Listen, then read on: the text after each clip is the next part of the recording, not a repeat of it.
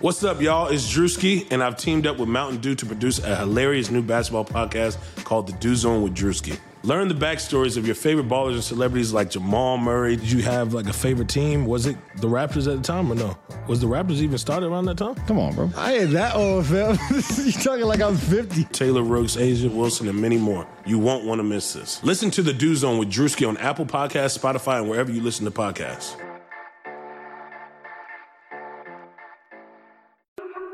This is Boban Marjanovic, and you listen to Step Back. TK. I like this TK. I like that. Yeah, it's the Mavericks, all about action. Don't do no acting, no Samuel Jackson. Dirk get the ball, you know that it's magic. Post move deadly, yeah, get tragic. Luke with the ball, yeah, get nasty. He'll drop 30, don't gotta ask him. Luka with the step back three. Oh, yeah!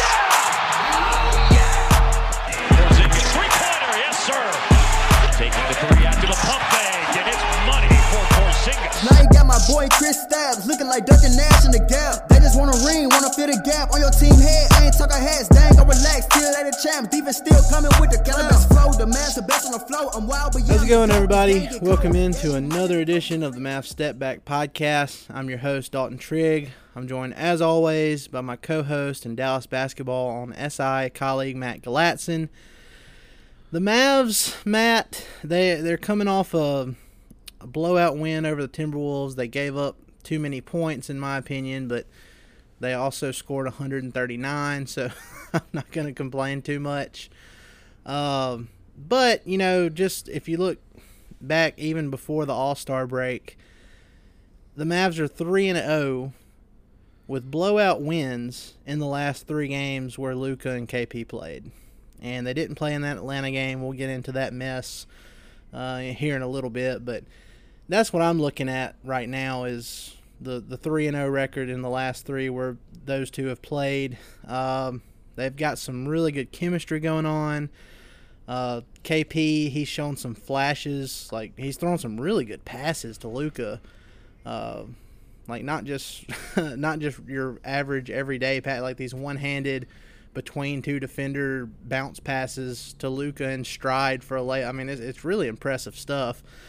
Uh, and he, you know, he's he's scoring better than he than he was earlier in the season. And Luka's ankles bother him a little bit, but I mean, he's still averaging what he's averaging for the season since he's come back from that that last ankle injury. So, I mean, it's good stuff. Uh, I mean, what what do you think so far uh, since Luka came back? How those two have been playing together?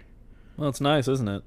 When your two best It's- players are playing, it's it's you know things are a little bit easier.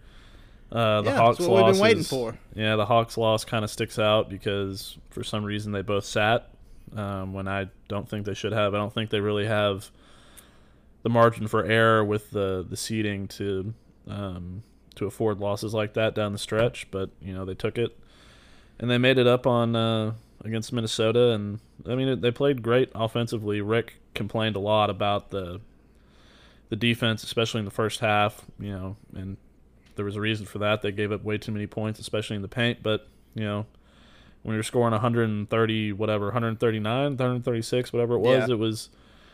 You know, you can afford to to give up a few points, and they had 81 in the first half, which is crazy. So um, overall, you know, you can't really complain too much. It's nice to see the two of them stepping up, and um, Tim Hardaway Jr. had another great game. That's two great games in a row. So things are looking pretty good.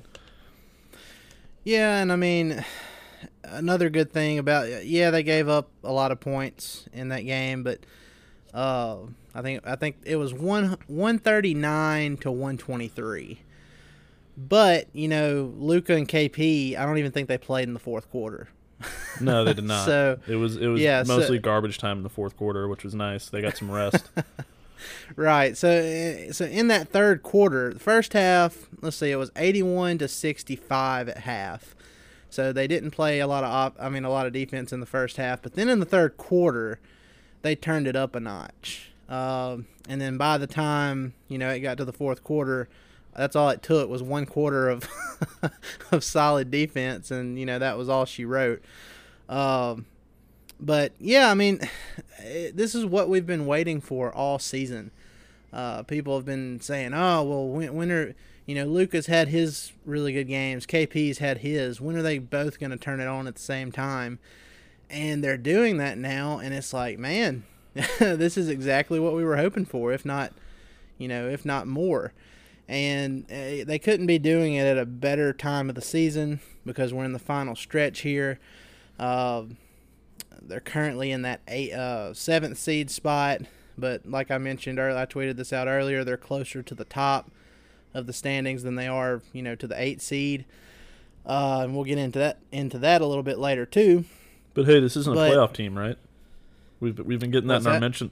This isn't a playoff team, right? We, we've been getting that in our Oh mentions. goodness. Yeah, I mean, the the, the overreactions to some of these losses this season are just crazy. Like uh, some of Mav's Twitter just loses their minds. Well, here, here here's my You know thing. Here's here's my thing is is I, I get you don't you still don't need those losses like I said because of the the standings and you, you don't want to play the Clippers in the first round. You don't want to play hopefully you really don't want to play Denver in the first round either even though that's better than the Clippers. So you don't need those losses, but this team's making the playoffs.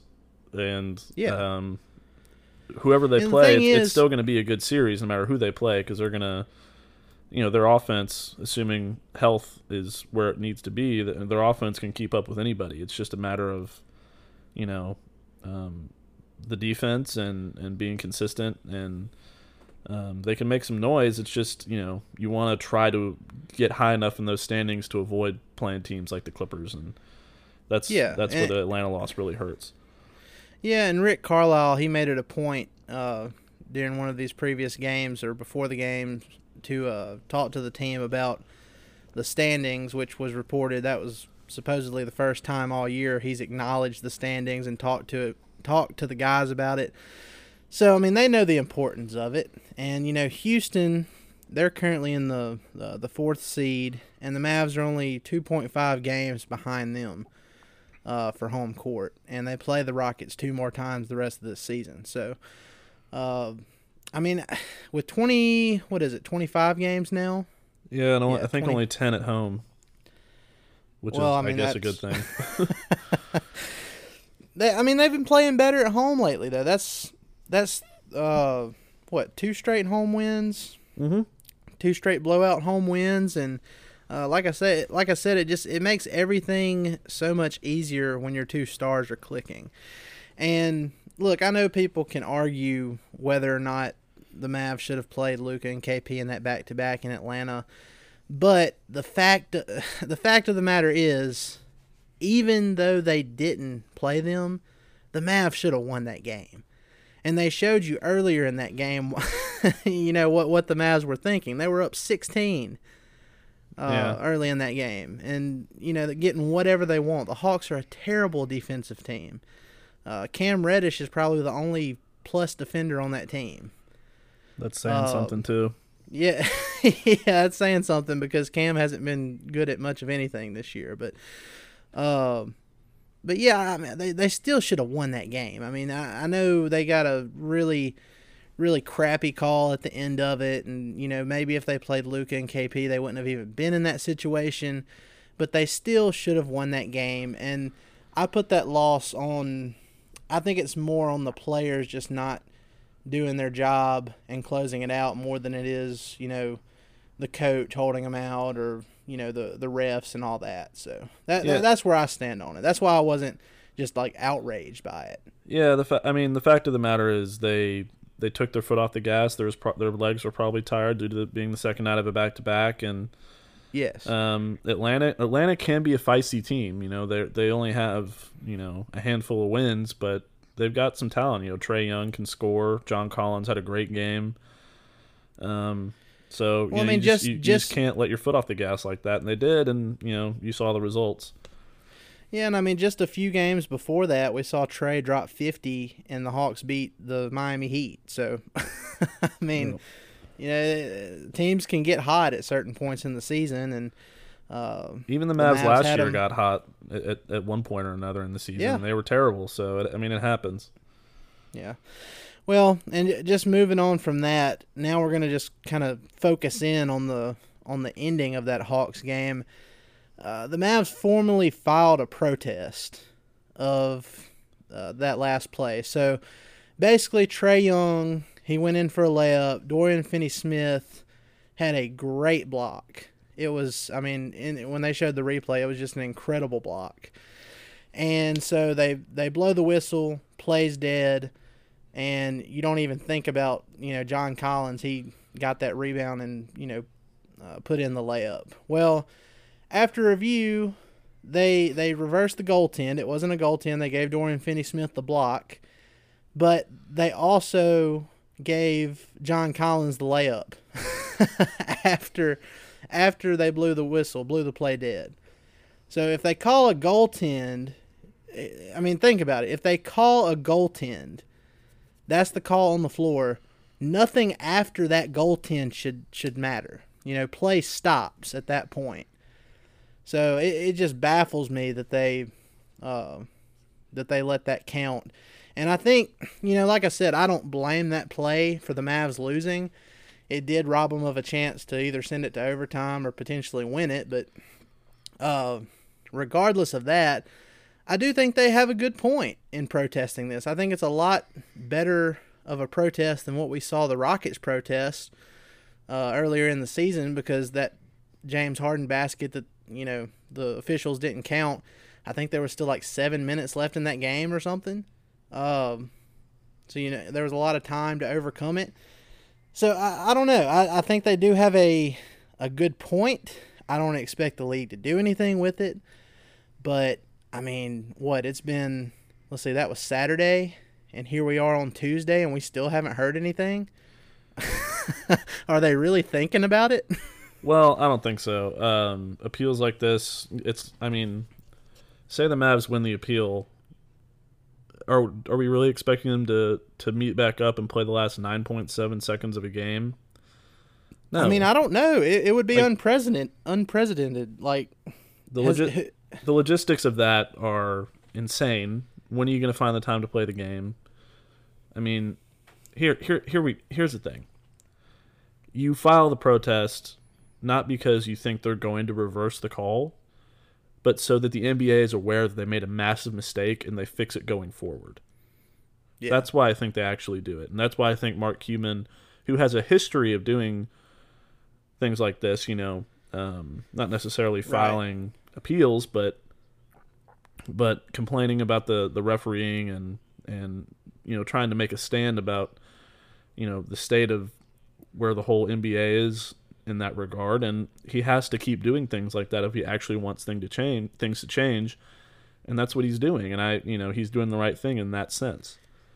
Yeah, it's not just a one game thing. It's not like the it's not like Mark Cuban's being a sore loser, and oh, we want to we we're going to protest this, and we definitely want to replay those last eight seconds. And I mean, it's not about that. It, it, the Mavs have had some really, really crappy calls go against them all season uh, in a handful of games. And the one that sticks out the most is that first Lakers game because it, out of all of them, that's the one that that's a play that should be reviewable, that should be challengeable uh, in the last few minutes of a game because Dwight Howard absolutely grabbed on to Seth Curry. Uh, they mentioned it in that uh, last two minutes report uh, the day after that. Uh, and it, you know, the missed call led to the Danny Green three that sent it into overtime instead of giving the Mavs the ball back. So that's really frustrating. Yeah, and then I'm there's sure... also the the Tim Hardaway Jr. Um, phantom out of bounds call. That's another thing that Oh, that was horrible. Know, I mean, that there, there's so many calls like that that happen. It's seemingly against the Mavericks on a nightly basis, and it's it's you know so what, frustrating. You know what that made you know what that made me think of when I saw that replay of the Tim Hardaway uh, out of bounds call. It was uh, in the 2014 playoffs when Vince Carter hit that buzzer beating shot to win. Uh, was it Game Three? Yeah, Game Three to go up two one. Mm-hmm. His his ankle or his heel was just as close, if not closer, to that out of bounds line that than uh, what Tim Hardaway Jr.'s was in Atlanta the other night. And I was thinking, you know what? What if the refs had called an out of bounds, an out of bounds call on that, uh, you know, on that Vince Carter three in that situation in the playoffs before they even had, you know, those kind of reviews. Maybe they could have still reviewed it. I don't know. But I was just thinking, like, man, I I think the officiating has just kind of deteriorated uh, year after year, and I don't know why. I mean, I'm sure Mark Cuban has an idea of why, and he wants to fix it. And I, like you said, I think this is just him making a an overall statement, like, come on, guys, we we got to fix this some way somehow. Yeah, and you know that call could affect, even though it, it shouldn't, because they should have won that game. The fact is, based on the fact that they ended up losing, is that call could affect where they are in the playoffs, and it could affect who they match up with, and it could affect how far they progress in the playoffs. And that's Yeah. absurd, and it's not fair. But what it all comes back to is they shouldn't have given up that lead, and that's why they're in this situation in the first place. And I mean, look, I would argue that the Tim Hardaway Jr. out of bounds call was probably more important than the what what they did at the end when they called the goaltend and then they ended up reversing it but giving John Collins the basket because I think the Mavs were up by like I want to say nine points when Hardaway stepped out of bounds and he was about to beat his guy off the dribble and probably had a layup uh, when that happened. So you never know. I mean, stuff here and there. It's like the butterfly effect. uh, but I, I don't know. I, I I don't think I don't expect the league to do anything with the the last eight nine seconds of that Mavs Hawks game. But I don't know. We'll see. Like I said, it's taken them a long time to come up with an answer. The Mavs have a great case. I mean it's just a fact that once they called the goaltend on the floor, that stops play. You know what I mean? Like mm-hmm. nothing after that, nothing after that matters because that's where the play stopped. And I just I don't understand how they were able to gift John Collins that basket because all the Mavs players stopped playing at that point. Right. So And the good thing that comes out of this is that Mark Cuban's going to get fined a boatload of money, but then he's gonna he's gonna take that whatever he gets it. fined and match it and donate it to charity. yes, So everybody wins. We have stuff to write and talk about, and you know he he gets fined and he helps out a charity. So. right, But you know, moving on, we talked about that that one uh, Tim Hardaway Jr. play. Uh, but just talking about Tim Hardaway Jr. in in general, like he- he's been amazing this year. And you know, last year I've talked about it and I've I've reminded you and almost everybody about it, but hey, I'm on your side at- here. Yeah, a couple of couple of days after the the KP trade, I was just looking at, at some of his numbers and everything. I was like, you know what? He's going to be really good for this team because he'll be playing with Luka. Best point guard he's ever played with before now is Jeff Teague in Atlanta uh, when he was younger, and you know he's never been. He was with Atlanta briefly, but he's never been with like he's never been been with a franchise like the Mavs, and he's never been with a coach like uh, Rick Carlisle, who has helped him a ton this year. And I mean, sure enough, I mean he he's just killing it. He's shooting forty percent from three. Uh, I think he's shooting 44, 45 percent overall. Uh, his catch and shoot numbers are up from let's see it. Let me see. Let me look this up real quick. Okay, so last season, Tim Hardaway Jr. shot 32% on catch and shoot threes. And he was taking catch and shoot threes uh, at a 29% frequency. This year, he's taking catch and shoot threes at a 40% frequency. And he's shooting 44% on those catch and shoot threes.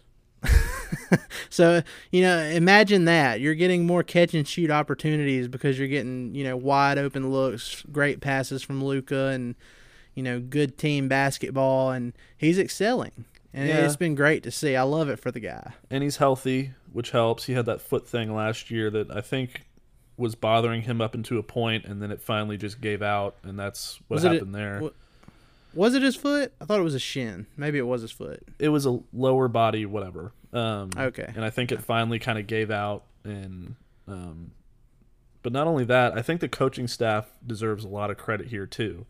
It's not just him Yeah. getting better looks; it's they worked with him over the summer, and he worked hard to improve his shot.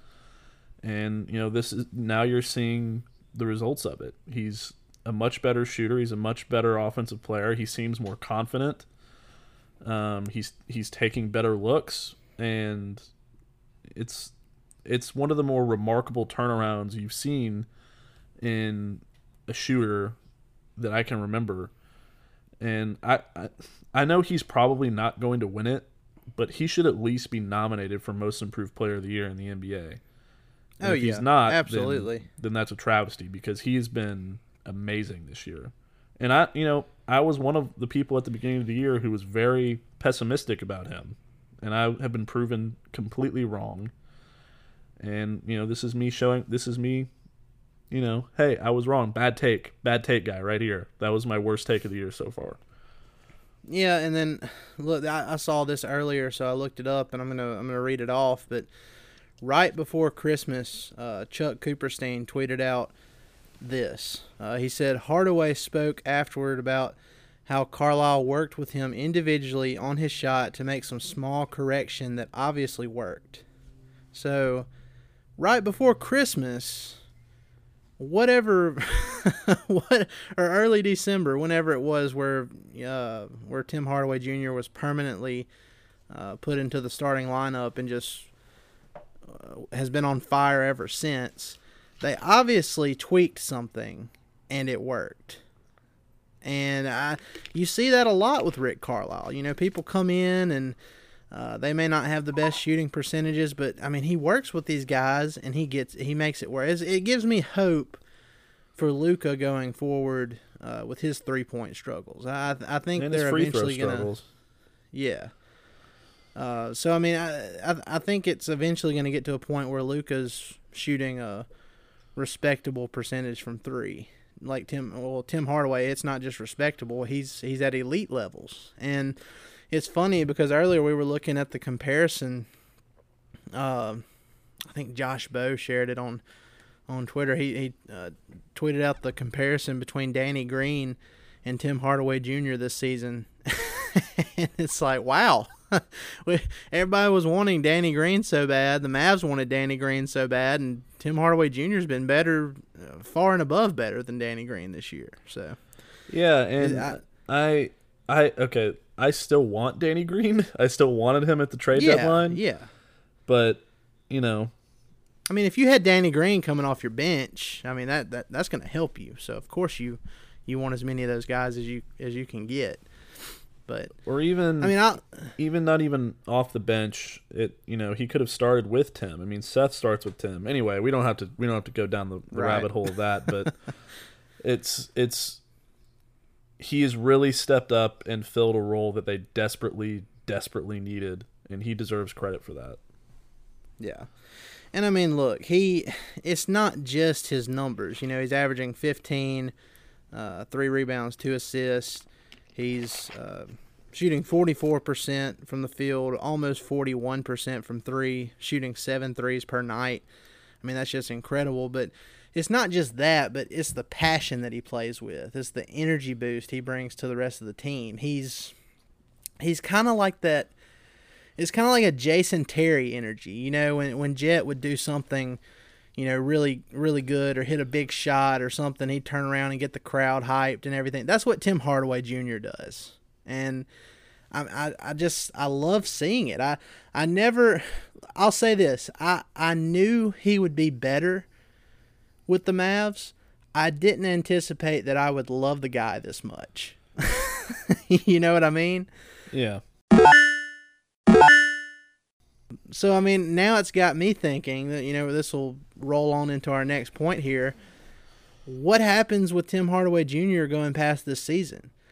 Because he's got a player option for this summer, and I'm looking it up now. I think it's for 18 18.9 so basically 19 million dollars this summer and i don't know if he takes if he opts in at this point or if he opts out and signs an extension with the Mavs, kind of like what we saw with Dwight Powell last year. I mean, he's been that good. He's been that vital uh, to this team's success that I think we could see something like that this summer. What do you Um, think about that? And if if he were to opt out, what's a contract that you would be okay with? I don't know what I would be okay with. I'm not at the point where I can start thinking about that. But I do know that I want him to opt out and resign and I really I really don't think I care for how much cuz if he's going to keep playing like this, I mean obviously there's a cap on it. But Yeah. I'd be fine keeping him around for what he makes right now. I was because about he, to say, Matt, don't give him the max. no, but like keeping him around for for what he's making right now, I I you know, uh, that he's been invaluable. yeah, he's He's living been up to it. absolutely invaluable. He's living up to the contract, and there's there's no reason why the exact same thing can't happen for him that happened for Dwight Powell this past summer. And you know, he could be that fourth, you know, maybe not next year, but he could be that fourth offensive guy if they sign somebody big in the 2021 free agency class. I mean, he's he's that good right now, and I think he can continue it. It's um, Yeah. I've said it five times in this one statement alone, but he's invaluable. Yeah, and I mean, you, you said fourth best player. You know, before the season started, or right there at the beginning of the season, it you know it came out. He made that statement that he wanted to kind of be the Michael Finley to uh, Luka and KP's Dirk and Nash thing, and he he got a lot of flack for that. But I mean, the guy has lived up to it, and you have to give him props for that. Um, he's absolutely living up to that comparison, and I mean, I'm looking at his career earnings with after this season. Once he earns his 18, the full 18 million for this season, he will have made. Let's see, 40. fi- He'll have 58 million in career earnings total, and so I mean, he can either opt, he could opt for the 18.9 million next year, or would he rather do like Dwight Powell, you know, opt out and sign something around say 3 years 54 million, which would av- average out to 18 million a year. You know, maybe have it front loaded where he makes, you know, the same what he what he would have opted in for, he makes next year and then it decreases, you know, the next couple of years to help the Mavs out with cap flexibility, which doesn't matter as much anyway, but No, But I'm I- over the whole cap thing. Yeah, I am too. But just saying, like I, I, I really feel like he would opt out if he knew he had fifty-four million dollars guaranteed over the next, you know, three years. And I, I don't think he's he's at a point in his career where he wants to win. He's always wanted to win, but he also had to, you know, secure his money early on. That's what he did with the Knicks, and you know, it just didn't turn out the way he wanted to. So at this point, I don't think he's just gonna like say the the Kings or the Hawks or somebody comes out and offers him you know way more money than what the Mavs would want to offer him. I don't think he would do that. I think he I think he wants to stay in Dallas at this point. Yeah, I agree. Um, how old is he now? It's 27, 26, 27? Tim Tim Hardaway Jr. is 27. He's about to turn 28 in 10 days. Okay. No, Well, no, my math my math is horrible. 19 days. wow. um, that's a little bit different. Uh, I thought it said. Uh, um, anyway, Well, I, you know, I'd honestly be happy with another. Like, I'd be happy with a four-year deal with the the fourth year being an option. To be honest with you, I Yeah, yeah. I really don't care. I want him back. And I never thought I'd be saying that, but, um, you know, Well, and the thing is, with guys like this, I mean, we've seen it a lot of times um where guys the the further they go into their career, maybe like the longer they they stay with the Mavs or something. I could see his shooting uh, staying the way it is, if not, you know, getting a slightly better. I don't know how you can get better than what he's doing this year. He's just been incredible.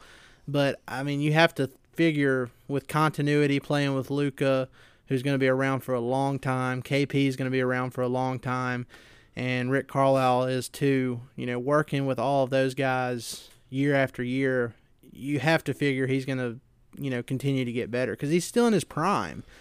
Um, you could give him a four-year contract that would, you know, take him through his prime years and I, I'd be perfectly fine with that. I'd be fine with a four year deal, even if it's not an option. Yeah, why not? But I mean, uh, just, ju- we're going to touch on this before we move on to one of our final points here. But uh, like you said, I, I'm so over the projected cap space stuff. You know, it gets brought up every year, and uh, I think I was already kind of out on it uh, before last summer, but then last summer was just the the final straw that broke the camel's back when Miami found a way to sign Jimmy Butler to a max contract. At that point, I was like, you know what? This stuff really does not matter. It doesn't. You Jim- can always find a way to get out of it and get somebody if you want them that bad. Yeah, well, I mean, it's not even about the team wanting the player, it's about the player wanting the team because Jimmy Butler basically just said, I want to go to Miami. I want to be a Miami Heat. And I mean, once a player says that, I mean, what are you going to do? you know, Philadelphia knew he wasn't going to uh, sign back with them. So obviously, you have to look at okay, how do we keep from losing him for nothing? Well, he wants to go to Miami. Let's talk to Miami and see what we can do. That's just how it goes. So if a player comes out, you know, in 2021, even if the Mavs are capped out, if Giannis Antetokounmpo comes out and says, "I want to play with Luka in Dallas," with Luka and KP in Dallas, the Mavs are going to find a way to make that happen Yeah. and the Bucks and the Bucks would be willing to help them make that happen because they know Giannis isn't going to sign back with them at that point. Now, I'm not saying that's going to happen. I'm not going to make a prediction because then I'll jinx it and there won't be any chance of it happening. But you get my point. Like if the players have full control here, if somebody, if a player wants to come to Dallas, Dallas will make it happen. Yeah, I mean, cap space is a myth. Um, you can get the guys that want to come to you as, as long as, you know, as long as it's a legal You trade, pr- they'll, they'll make it happen. Yeah. You know, so I mean, who cares? Just get make get the best team possible, and then see what happens in 2021.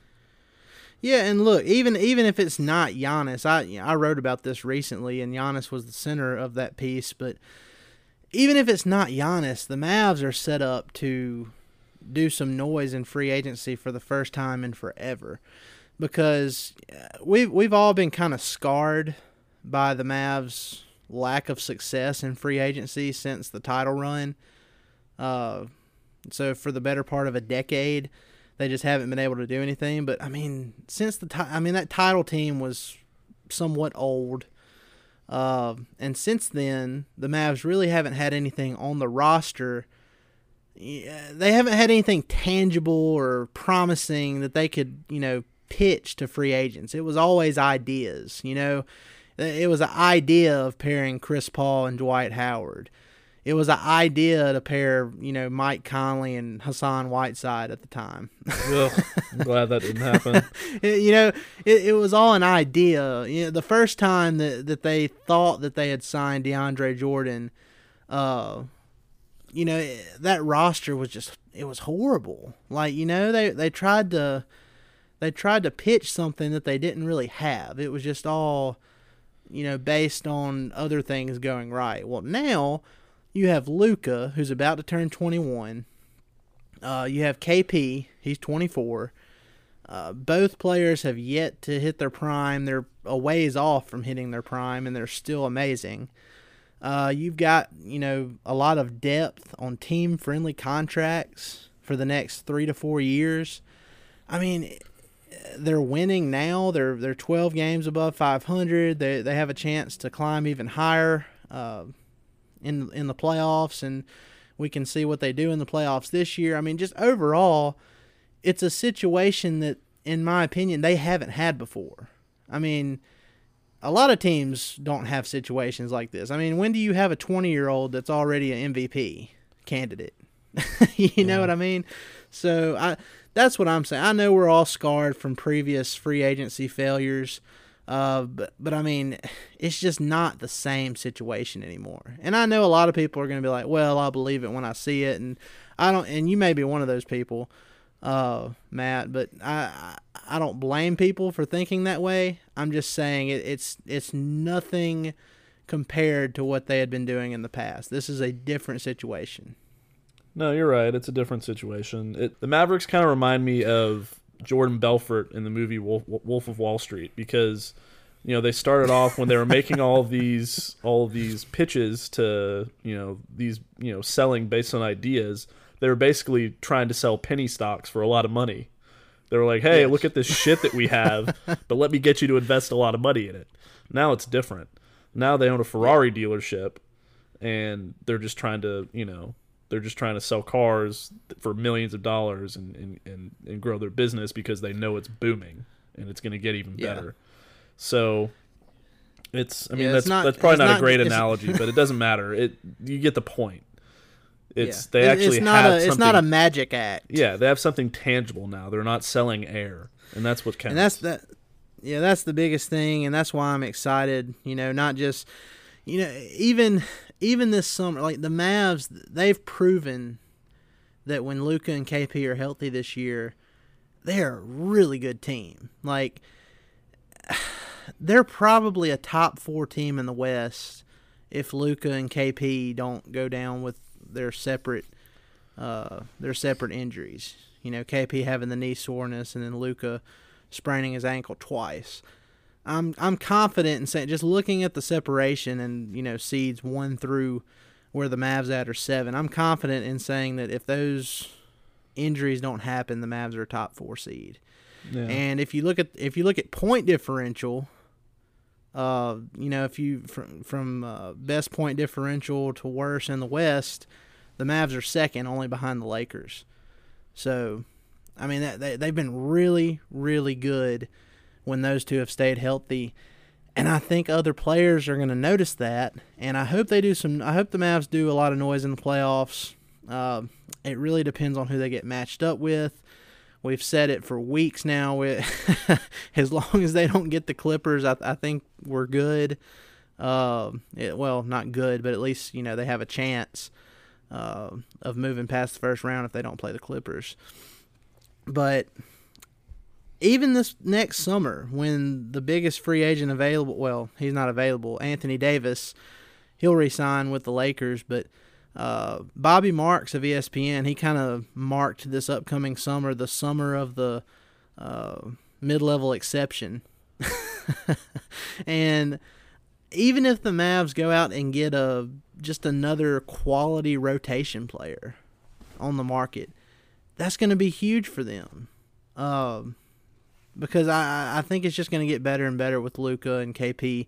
They're just starting to scratch the surface of their potential together. And then you go into the next summer where Giannis is available, might be available if he doesn't sign a extension this summer. And then you've got guys in a tier a tier below Giannis like Rudy Gobert and uh, Jrue Holiday. So I don't know. We'll, see. We'll worry about that then. Yeah, there there's a lot of there's a lot of Mavs stuff to be excited about uh, before we start thinking, even thinking about free agency. We even have the draft. I mean, the people forget yeah, the Mavs actually have, their pick. yeah, the Mavs actually have a first round pick this year, and they're going to have a really really good second round pick. So I mean, she, I mean, if if they wanted to, if they wanted to, you know, trade up in the draft or something, they could do that. But who knows? Maybe they can swing something for Buddy Hield or, or Bradley Beal. But anyway, moving on into our last point here, Matt. Uh, we've been talking about, or I mentioned earlier, how the Mavs are closer to the top of the West standings than they are uh, to the bottom. And what I meant by that was the Mavs, like I said, they're only two and a half games behind Houston for home court. They're only four and a half games behind Denver for the second seed, which is m- mind-boggling to me. I, I feel like it, the parity in the league this year is crazy. It's uh, the bumps in the road that the Mavs have hit this year. It's just I don't know. For some reason, it's just crazy crazy to me that they're only 4.5 behind uh, the two seed, but they're 6.5 games up on the Grizzlies, who are in the eight seed. So Who are on a big Uh, losing know- streak. yeah, yeah, they they they've lost three in a row. They're kind of reeling. Uh, they lost Brandon Clarke the other night to an injury. Uh, I think something happened to Jaren Jackson. I'm not sure, but I mean they might just be running out of steam here. Um, Which young teams but do. yeah, yeah. So I mean, everybody, especially after a, a loss to the Hawks, uh, everybody kind of thinks the sky is falling and everything. But I mean, look, the, the Mavs' next ten games, there's so many winnable games. If they play Luka and KP together and they take care of business, in about two to three weeks, we could be looking up at the standings and the Mavs being that uh, that fourth spot. So things can change in a hurry. They just they have to take care of business, and I think they learned a lesson by you know uh, sitting Luka and KP in Atlanta. I agree. that that is um I know I mean we we touched on it already, but that is one of the most mind-boggling decisions. I just I when I read it, I was like, wow. I'm really glad I'm not covering this game tonight because I would be obnoxious on Twitter. I think it's more in, before the game, and I still understand it because I mean, if Luka plays in that game, the last time they played the Hawks, they sat both Luka and KP, and they blew the Hawks out, and they were on pace, and that was on the second night of a back to back too, and they were on pace to do the same exact thing. You know, I just don't think they planned on Dewayne Dedmon knocking out Jalen Brunson on the first play of the game, which I think the Mavs asked for that play to be reviewed too. Uh, it, it was it was almost like Dewayne Dedmon was channeling Andrew Bynum uh, Oh, from the 2011 playoffs on JJ Barea. Uh, but Brunson ended up separating his shoulder on that play. So I don't think they anticipated that. It still didn't matter. They built a huge lead. They just ran out of gas. And I don't know. I don't know. They, they could have played Luka and KP, and it would have been even worse if they had somehow lost that game. I can't even imagine the reaction then. But uh, I think they've kind of learned their lesson, though. You know, if something like that comes up again, and Luka he has just a sore ankle, if he thinks he can go, I think they'll let him go. And I don't know. I they should have taken care of business even without them playing, but I think we'll see more of Luka playing on back to backs going forward. I get it with KP because you know when he was playing a bunch of back to backs earlier in the season, that's when he started having trouble with that knee soreness. And you don't want something to happen to either one of these guys right before the playoffs. Definitely not. They can't afford that, that's for sure. They need those two guys to be And on the floor together. Yeah. And then last thing here, and then we'll sign. We're, we're gonna sign off and uh, look forward to this Mavs Spurs game uh, on Wednesday night. But uh, this will be the sixth time this season the Mavs will have a chance to go 13 games over 500. They've they've flirted with it. They've been at 12 games over, but every single time they've lost. They've had uh, the first five chances they've lost, so they're 0 and 5 when they have a chance to do this. And now they go to San Antonio to play the Spurs. Um, what do you think? I mean, you think they finally get over the hump here? I do. It seems like they have the Spurs number this year. Um, which- finally, for the first time. well, every once in a while you get to beat up your big brother when he has a sore knee, and um, you know that's that's kind of what they've been doing this year. Um, maybe the whole Spurs thing is, a, you know, maybe it's over. Maybe they just need to retool. Who knows? But I think the Mavs have their number, and I do expect them to win on Wednesday night. Um, I do. Yeah. I think it's going to be close because it's in San Antonio. But um, well, not not, not only that, but you know, it seems like every time the Mavs have had the Spurs number overall, but you know, DeMar DeRozan just mid ranges the Mavs to death. It seems like he just can't miss when he sees those blue and white jerseys. because nobody guards that stuff anymore. yeah. So I I'm with you. I, I think they'll uh I think they'll finally get over the hump and like I said, just looking at the remaining schedule, they'll play Miami at Miami, which is on Luka's birthday. Uh, maybe we'll see a special game out of him. Miami, they've got a bunch of injuries on their roster right now, uh, so we'll see who plays in that one.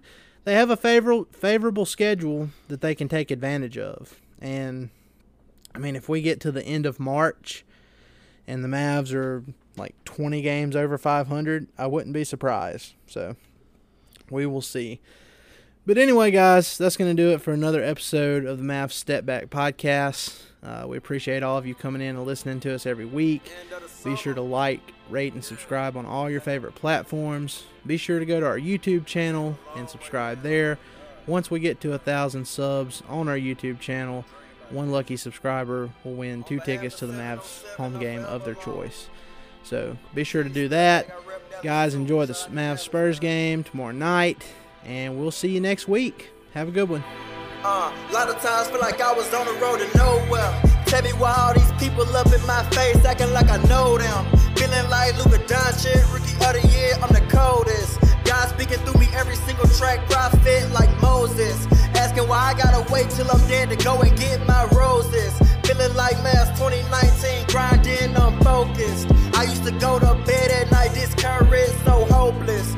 Went through the same pain, friends chose drugs to cope with. Now I'm reading all these comments, man, it got I'm in motion. I had to whip up the potion. I ain't with the boasting. Sugar Ray Leonard, Roberto Duran, Marvelous Marvin Hagler, and Thomas Hearns. Legends, whose four way rivalry defined one of the greatest eras in boxing history. Relive their decade of dominance in the new Showtime sports documentary, The Kings, a four part series premiering Sunday, June 6th, only on Showtime.